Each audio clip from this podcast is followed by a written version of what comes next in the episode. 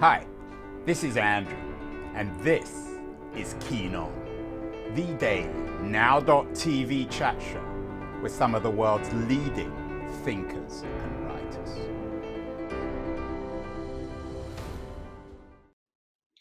Hello, everybody. It is Sunday, March the 13th, and for the 13th, the headlines today, I guess, are appropriately bleak. Uh, the Russians are threatening now to attack Western weapon shipments to Ukraine, in other words, and this is something we've talked about in some detail on the show. There remains a very significant threat that this war might be internationalized. Meanwhile, the Russians don't seem to be doing very well on a military front. The FT suggests that um, that so far the military uh, offensive in, in Ukraine has been a serious uh, failure.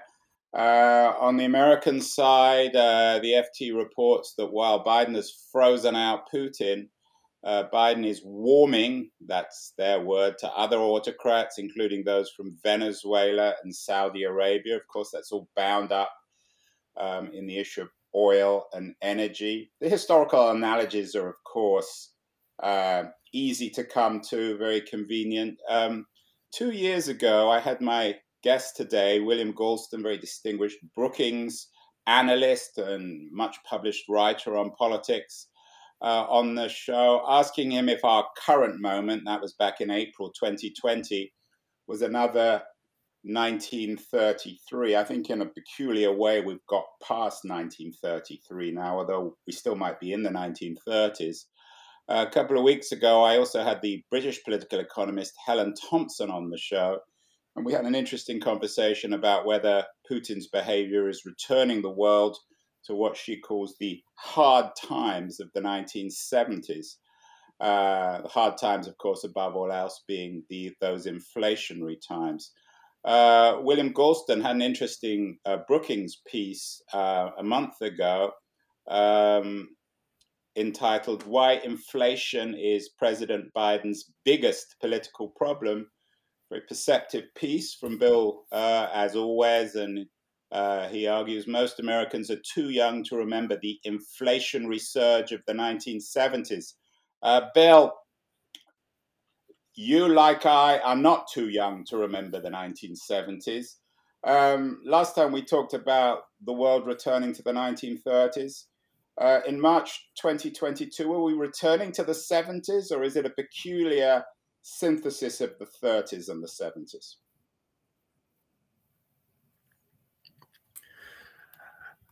Well, I am beginning to detect the resonances of the 19, of the 1970s, uh, the peculiar mm. combination, or perhaps not so peculiar combination, of high and rising inflation uh, and widespread public discontent, uh, which is certainly expressing itself in survey research, attitudes towards President Biden, etc. Uh, as for the 1930s, uh, perhaps I should advance the calendar by five or six years and begin talking about 19, 1938 uh, and uh, raising questions as to whether our reaction to events in in Ukraine uh, is making things better uh, or preparing ourselves for even worse catastrophes in the coming months and years. Uh, Bill, you've written extensively on the state of democracy um, in the United States and around the world. Your last major book, Anti Pluralism The Populist Threat to Liberal Democracy, was, was most prescient. Uh, four years after writing that book, how pessimistic are you about the future of Western democracy, particularly in America?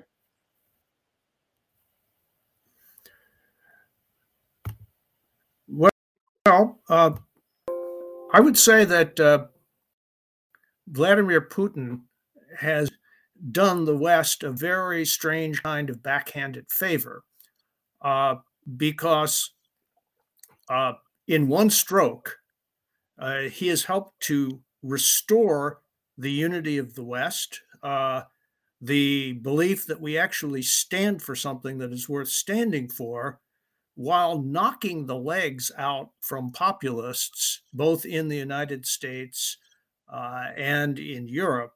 I wrote a, I wrote a Wall Street Journal piece just a few days ago yeah, cataloging. All, that, that's um, that's actually uh, what I read last week, which is why I invited you onto the show. P- uh, Putin's groupies walk back their praise. This was your your weekly Wall Street Journal piece. Yes, and uh, uh so I, uh, I, I do think that the situation is now is now quite different. Uh, populism, as I define it, remains a threat to liberal democracy and uh, I do not underestimate the danger that Donald Trump will be restored to the Oval Office in the 2024 election, uh, a fear that has animated much of my analysis of domestic politics in recent months. I want to do, um, after the break, I want to talk about your critique of the Democratic Party, but I'm interested in talking a little bit more about this. Uh, this issue of Putin's groupies, uh, particularly um, in, in, the American Republican Party. It's easy for centrists and progressives to think that the Bannons have overplayed their hand. But is it possible that average, ordinary, mainstream American sentiment might actually be vaguely sympathetic to Putin? Uh, it's possible to think that until you encounter the facts. I've been really surprised at the near unanimity of American public opinion uh, with regard to Putin and the invasion of Ukraine. Uh, the willingness of Americans, eight in 10 Americans, are in, in favor of various forms of assistance to Ukraine. The last time I checked, uh, approval of Mr. Putin in the United States so, stood at 6%. Disapproval stands at 90% uh, Mr. Putin has transformed himself into the archetype of a villain uh, in the court of Amer- American public opinion. Uh, there has just been a moral revulsion across the board uh, at the sight of what he's doing to a, pe- to a people who did nothing to invite his aggression. I've rarely seen anything like this. Bill, in your piece, um, uh, I'm quoting you. You say in a speech to GOP donors in New Orleans last Friday, uh, Mike Pence declared bluntly, "There's no room in this party for apologists for Putin." Um, but then you say, if the Republican Party again makes Donald Trump its presidential nominee in 2024, Mike Pence will be proved wrong. Do you think that Trump knows that and will carefully navigate away from his love of Putin or his apparent love of Putin? uh, careful navigation is not Mr. Trump's strong suit, as you may have noticed. Well, um, yeah. and he, when he is challenged, he tends to double down because to retreat is to acknowledge error. And his psychological constitution makes him virtually incapable of doing that. Uh, it is it is possible that he is listening to people around him who are counseling him simply to keep his mouth shut in these circumstances. If I were Donald Trump, that's certainly what I would do right now. But of course, uh, I can't even imagine what goes on inside inside his head. Uh, and he is now, of course, busy claiming that he's such a feared, tough guy that if he were still in the White House, uh, Mr. Putin would never have dared to do this. Uh, and parsing that sentiment would take me all day. All day, suffice it to say that it's ludicrous on its face. Well, I'm sure you're familiar with this uh, really interesting thought piece in the New York Times uh, a couple of months ago by Jonathan Rauch, who's a colleague of yours at Brookings, and Pete Wehner, both conservatives, but both, well, particularly Wehner, but suggesting that people who believe and love American democracy should be more worried about the Republican Party than the Democrats. Do you agree with with Rauch and Wehner on that? Is are, are, are the Republicans more of a danger to American democracy? Are they more anti-pluralist than the Democrats? Well, the the main threat to American democracy is the refusal to accept the outcome of legitimate elections. I mean, this is a this is a core operating value of democracy. Uh, losers accept their loss, and if you can't do that, uh, and if you act on it, uh, then you are per se uh, an enemy of democracy. Donald Trump has legitimated rejection of legitimate presidential elections and has moved that into the mainstream of one of the two major political parties in the United States.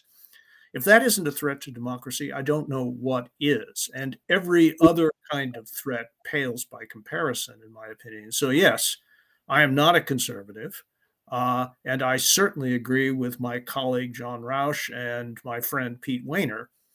Uh, Pete is definitely a conservative, but a conservative with a conscience and a soul, a religious man. And John Rauch, who is hard to categorize, uh, is an honest man, honest to his core and fearless. Uh, and they are simply, in my judgment, speaking the truth.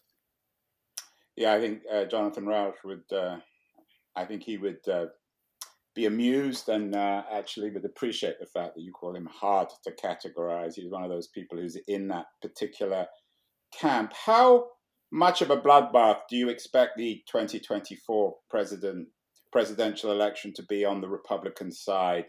Will there be a very clear debate between a Liz Cheney and a Donald Trump, or will everything become muddled? Uh, I have a hard enough time, as as you know, Andrew, uh, understanding my own party, let alone the Republican Party, which seems to me to have gone a little crazy in recent years. I won't venture to predict. All I can say is I hope that someone shows up uh, to mount a principled challenge to Donald Trump, whatever the prospects of success may be. Uh, and uh, I would not expect Liz Cheney uh, to beat Donald Trump uh, for the Republican nomination. I would not accept. I would not expect the governor of my state, a moderate Republican, the state of Maryland, a moderate Republican who's clearly thinking about doing so, to defeat him in a one-on-one contest. Uh, the only chance for a non-Trump Republican to win is if there are other Trumpy Republicans in the fight for the nomination alongside Mr. Trump. And some of Mr. Trump's supporters decide that someone, for example, like the governor of Florida, Mr. DeSantis, who appears to have, you know, Mr. Trump's views without all of his peculiarities of character, uh, might split that vote opening the door for a plurality victory by a non Trump Republican. But that is, in my judgment, a really long shot. I'm speaking with William Galston, um, longtime analyst of American politics. He talked about uh, the Republicans not being his party. His party, of course, is the Democrats. And he is the author, actually, he's really the co author of a really interesting new uh, Brookings report called The New Politics of Evasion which is in some ways, I think, quite crit- critical of the Democrats, or at least their political and electoral strategy in the 2020s. I'm going to take a short break, uh, and then, uh, William, I want to come back and I want to talk about this new politics of evasion, your critique of the Democrats, and how indeed they're going to win in 2024. So we'll be back in about 20 uh, in about 60 seconds with William Galston, the author of the New Politics of Evasion. Hi everyone, Andrew here again. I'm not sure if you're listening or watching or even reading about this Keen On show. I certainly hope you're enjoying it, but I wanted to remind you that there are many different ways you can use to enjoy my Keen On show.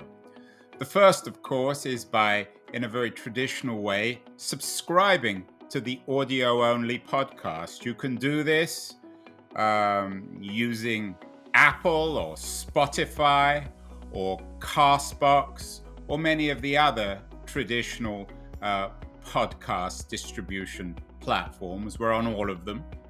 And if you want to access uh, all the podcasts together, you can go to my LitHub page um, in their podcast section, which is dedicated to all the interviews. Uh, if you're into watching this, as opposed to simply listening, um, if you follow me on Twitter at AJ Keen, you can watch these shows live. Uh, and you can do the same um, if we're connected uh, on LinkedIn. I'm not on Facebook. I'm not a great fan of Facebook, but LitHub is. And on their LitHub live page, you can watch these shows live as well. Um, in terms of uh, recorded videos, uh, not live, you can see all the shows on the LitHub YouTube page. So, whatever your preference, whatever your taste, whether it's video or audio or text, there's no excuse for not watching or listening to my show. Now, back to Keen On. We are back with William Galston, the author of The New Politics of uh, Evasion. Uh, he is talking to me from Bethesda, Maryland, I think, where his internet access is a little spotty, but he's back. Uh, Bill, first half of the show, we talked about the challenges and problems with the American Republican Party. You're a, uh, a Democrat, um, and but quite a critical one. You have a new piece out from Brookings called uh, "The New Politics of Evasion: How Ignoring Swing Voters Could Reopen the Door for Donald Trump and Threaten American Democracy." It came out last month. You wrote it with Elaine Kamarck what are you arguing? What's your warning to um, to Democrats in, in March 2022 in terms of their reelectability? Well, a- Andrew, first, in in the interests of strict accuracy, you know, as the page on the screen shows, this piece was actually published by the Progressive Policy Institute, not Brookings. Uh, and my co-author and I, my co-author and I chose to do that in part for historical reasons, because we published a piece called "The Politics of Evasion" with the Progressive Policy Institute 33 years ago, a notorious piece that helped to lay the foundation for the Clinton presidential candidacy and Bill Clinton's presidency. And we both served in Bill Clinton's White House with him. Uh, and in addition, this this piece is a frankly partisan piece written by Democrats for Democrats, and so we thought that it would be inappropriate to publish such a piece through a nonpartisan research center. Phil, would, so, you, would it be fair to describe the piece as aggressively centrist by two uh, former Clinton people? Uh, that would be a piece of an accurate description, uh, but the other piece of it is that uh, it is a piece by two Americans who happen to be Democrats, but along with many other Americans, some of whom are not Democrats, are desperately concerned about the 2024 presidential election and the consequences for everything we care about of Donald return Donald Trump's return to the Oval Office. Uh, imagine what the reaction would be in Europe, just for starts. Uh, and so we are warning the Democratic Party uh, to uh, to change the message and the substance that it's been offering the American people during the first year and a few months of uh, Joe Biden's presidency. Uh, and we we are saying that Mr. Biden was elected in 2020 quite narrowly, by the way, not only by rallying the base of the Democratic Party, but also reaching out to moderate and independent voters, uh, many of whom are white, but some of whom are Latino and Asian as well. Uh, that was the margin of victory in the key swing states that determined the election. Uh, we also point out in the piece that we are now in an unprecedented period of American politics where almost every national election is very close. uh, and where the influence of swing voters is decisive in determining the outcome. And so we, uh, you know, we do an analysis of what people in the center of the American political spectrum are looking for. And we urge the Democratic Party and President Biden to close the gap that has emerged between what that portion of the electorate says that it wants and what the Democrats are seen as offering them. Uh, Bill, we've done a number of shows with Democrats of one kind or another, particularly progressive Democrats. A couple of weeks ago, I did one with uh, Michael Kazin, has a new book out, um, mm-hmm. What It Took to Win. I think he would acknowledge that he's on the left of the Democratic Party. Many people like Kazin seem nostalgic for big government, nostalgic for LBJ, nostalgic for Roosevelt, nostalgic for Kennedy. Do you think that nostalgia for big government is a mistake? Not necessarily. Uh, and the central issue before us, both within the Democratic Party and between the Democrats and the Republicans, isn't really focused on big government anymore. Uh, the the Trump revolution inside the Republican Party is in part a rejection of the libertarian small government impulse in the in conservatism that for example shaped uh, former speaker paul ryan's approach to fiscal issues and much else besides uh, when donald trump announced uh, for president in 2015 in his famous down the escalator speech he concluded that speech, or nearly concluded it, by saying we have to save Social Security and Medicare and Medicaid without cutting a penny. We have to do it. That's almost a direct quote from that speech. Uh, Mr. Trump represents a pivot towards a kind of a populist conservatism that is not at all averse to big government. And so I don't think, as I said, the issue between the parties or within the party has to do so much with big government as it has to do with the party's perceived stand on cultural issues. Right, and that's what your your piece focuses on. Lots of headlines as a result of the piece. Jeff Greenfield talking about the Democrats losing the culture war. Democrats are losing the culture war. Also, um, Matt Lewis suggests, having read your piece, and you, Ron Brownstein, who's been on this show several times, one of America's most respected political analysts, so reports uh, in the Atlantic that the Democrats are losing the culture wars. What are the culture wars, Bill, and why why are the Democrats losing?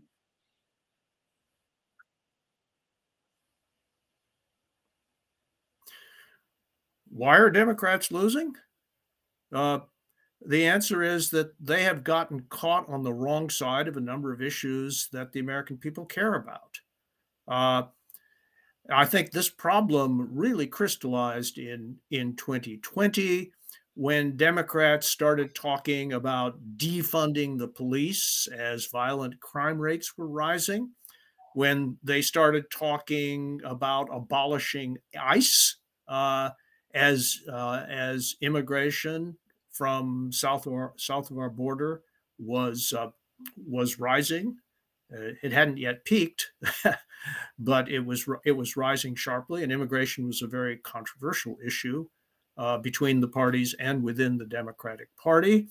Uh, it got worse in 2021 uh, when the schools issue came to the fore, and Democrats were blamed not only for keeping schools closed, but when they reopened, of offering a form of instruction that many many Americans in the middle of the political spectrum did not like. That's when the whole issue of critical race theory, a very abstruse academic doctrine, became part of the public discourse, and and Democrats uh, Democrats who took what I will call the woke side of those issues ended up going down to defeat in numerous elections in the fall of 2021. Well, do you believe these terms? Um, I mean, you're using woke as if it's a, a, credible term. Some people, particularly progressives, believe it's a, simply a, a disguised word used by racists to suggest that anyone who cares about any of these issues is against whites. Well, Are, that's that. I I I challenge. Uh, I really I really challenge that that position. Uh, there is a difference these days between being a liberal and being a progressive.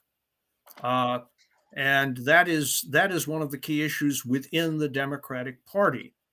Uh, you can be you can be opposed to many things that progressives in the party stand for without being a racist. Uh, that that used to be called, and in my book still is called liberalism, and it is not conservatism, let alone racism, and I will def- I will defend it at home and abroad as staunchly as I can. Bill, you, you, you talked about Pete Wehner uh, uh, in an admirable way, suggesting he's a conservative with a soul. I strongly agree with that. There are some people on the left, though, who, who might suggest that centrist Democrats don't have a soul. Um, can one be a liberal in a centrist sense and, and retain one's soul in, in American politics today? Uh, the answer to that question had better be yes. You know, because that is that is the core uh, that is the core of the American creed, uh, going all the way back to the Declaration of Independence, uh, and rooted in not only in our constitutional system but especially in the Bill of Rights. Uh, and I, I do not believe uh, that the individual freedoms guaranteed in the Bill of Rights and protected by our constitutional institutions are without purpose, without justification, or without soul. Uh, being a liberal is not being a trimmer, it's not splitting the difference. It's standing for a creed which, although not perfect, perfect is the best way forward for the United States and always has been at our most difficult moments. Uh, when Martin Luther King marched on Washington, uh, the promissory note that he demanded the redemption of uh, was the promise of the American creed of liberalism. It was not a call for a cultural revolution. He called upon us to be true to our founding creed.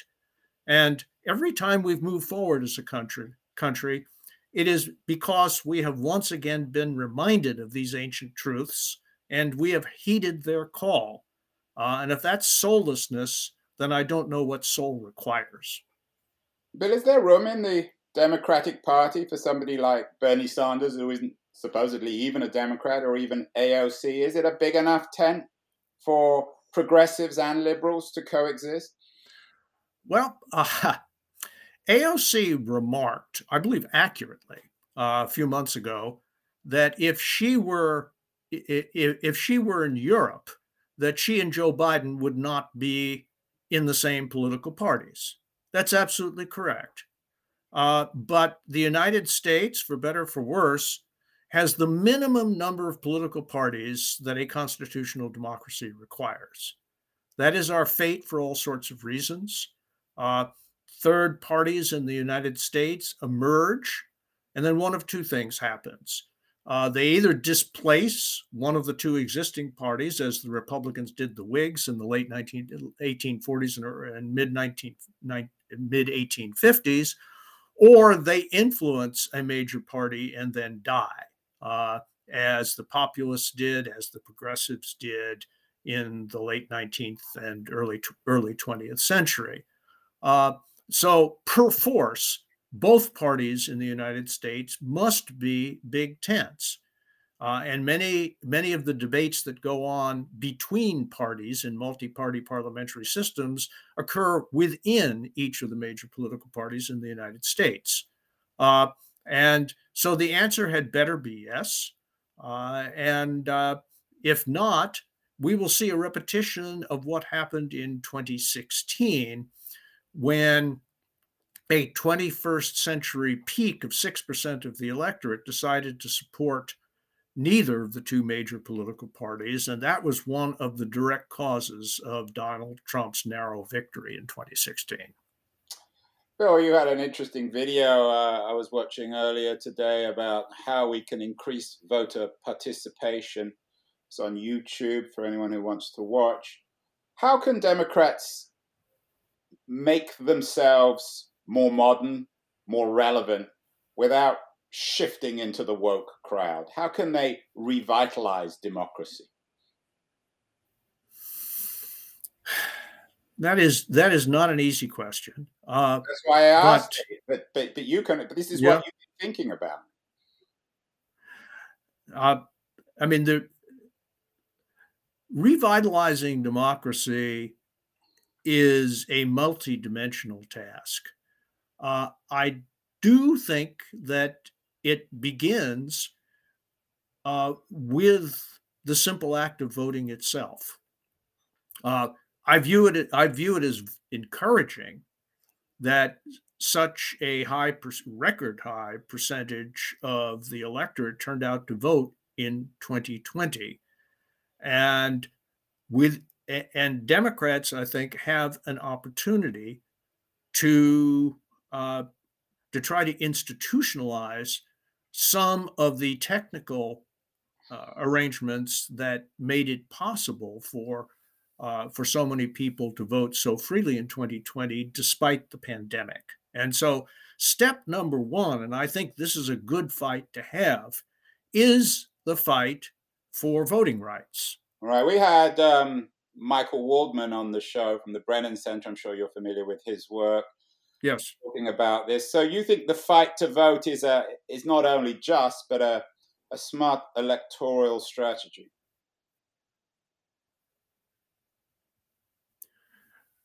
I'm sorry, Andrew, you broke up as you were asking that question.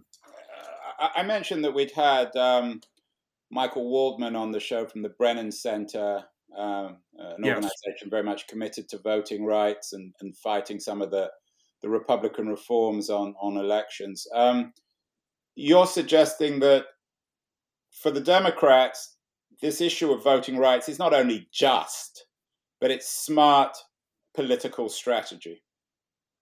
Uh, I support many, though not all, of the Brennan Center's initiatives. Yes, abs- absolutely. Uh, I think there's room for some reasonable distinctions here. Most Americans don't understand why, if you have to show your uh, a picture ID to you know to take a flight on an airplane, why it's unreasonable to be asked to be shown some to show some sort of identification uh, when when you're casting a vote. Uh, there are ways of dealing with that issue. But let me go on in response to your res- response to your question. Uh, I have argued for decades uh, that uh, that the country was neglecting civic education in public schools.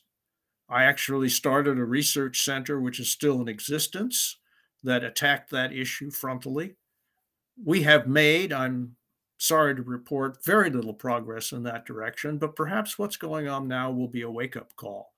And I know that a number of organizations, some of them quite well funded, are resuming the fight for uh, meaningful civic education in public schools.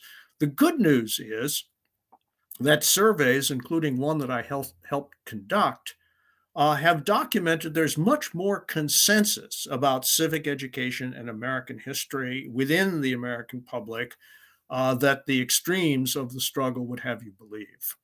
Uh, and it's the choice is not between the 1619 project and the 1776 project, at least as far as most Americans are, are concerned. There is overwhelming support uh, for a form of teaching of civics and history uh, that tells the American story, warts and all. And the American people are not demanding a pretty, a prettied up picture of the kind of country we are and have been. Uh, what they're asking for is is a balanced approach uh, that most conservatives and most liberals can embrace. And I am convinced, based on decades of studying American history curricula, that is per- that is perfectly possible. So that's step two. Here's step three. Uh, we need national leadership that regards narrowing the gap between the political parties as a very important part of saving and revitalizing American democracy. Uh, and here, uh, I would I would say that President Biden disappointed me during his first year in office, and let me explain. Uh, when he was a presidential candidate, he sent two messages one to the country, the other to the party. The message that he sent to the country was that he would do his best to reunify uh, a very divided nation.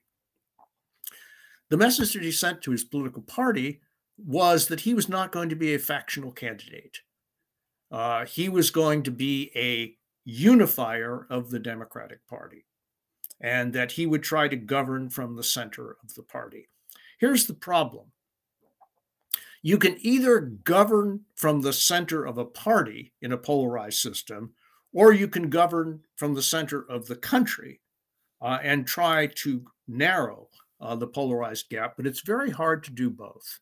And I think one of the one of the negative surprises that swing voters experienced in the first year of the Biden presidency was that he seemed to be doing much more of governing from the center of the Democratic Party and much less governing from the center of the country than they had been led to expect during the presidential campaign.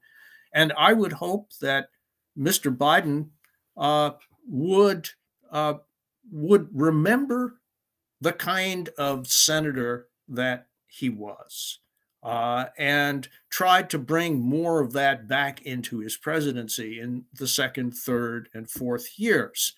I know that if Michael Kazin uh, were here on this show, and he's a friend, by the way, uh, he would he would probably say, and many uh, many other left leaning Democrats would say that I'm dreaming. That there is no space left in the center of the country for that kind of negotiation. Is there any space, um, uh, Bill, for Biden to address the issues of race, we've had so many conversations about that. This this issue that dominates so much of American culture, politics, life. Should Biden even talk about race in the next couple of years, or is that in itself going to result in him losing votes? Uh, I think that he should act on issues that matter uh, for that problem.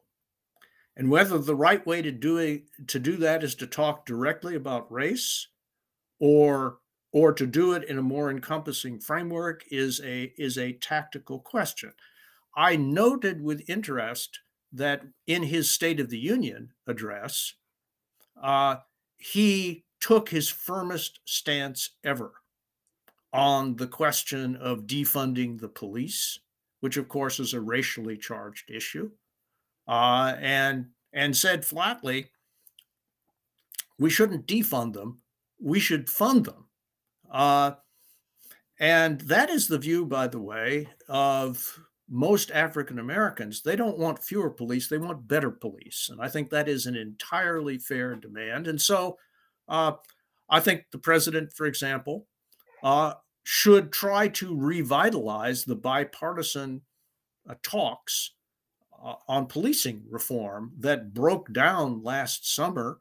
Uh, the White House had minimal involvement in that issue. Uh, but if they were asking me for advice, I would say try to revitalize those conversations in year two of the Biden presidency.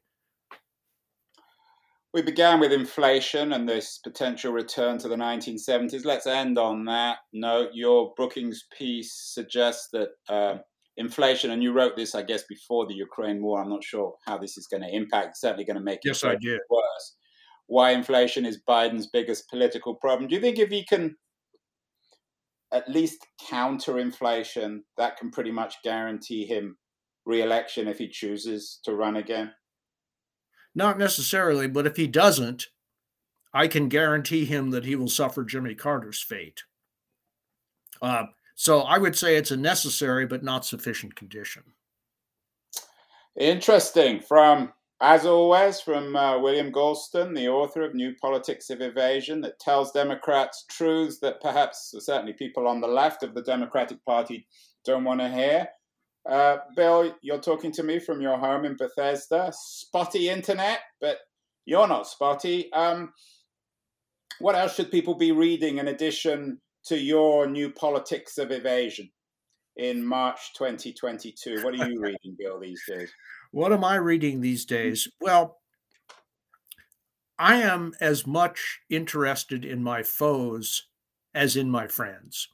Uh, and so I have been tracking in some detail the growth of the so called national conservative movement.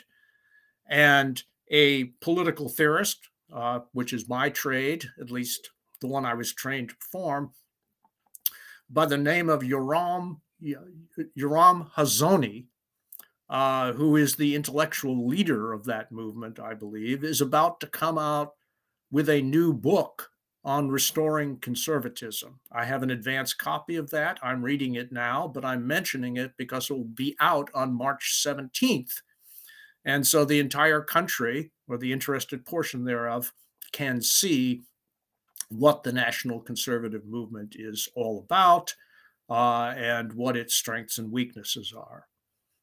Is it a chilling book or a reassuring one for someone like yourself who wants to um, who wants to restore democracy in America, which essentially means restoring the idea of pluralism to the Republican Party? It would seem. Uh, it is not a book that I regard as terribly friendly to pluralism.